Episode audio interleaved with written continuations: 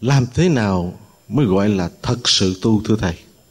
Mỗi ngày, cái pháp người đi trước đề ra như thế nào, chúng ta cứ giữ đúng kỷ luật như vậy làm nghiêm luật mỗi ngày làm bao nhiêu công chuyện cho chính tôi.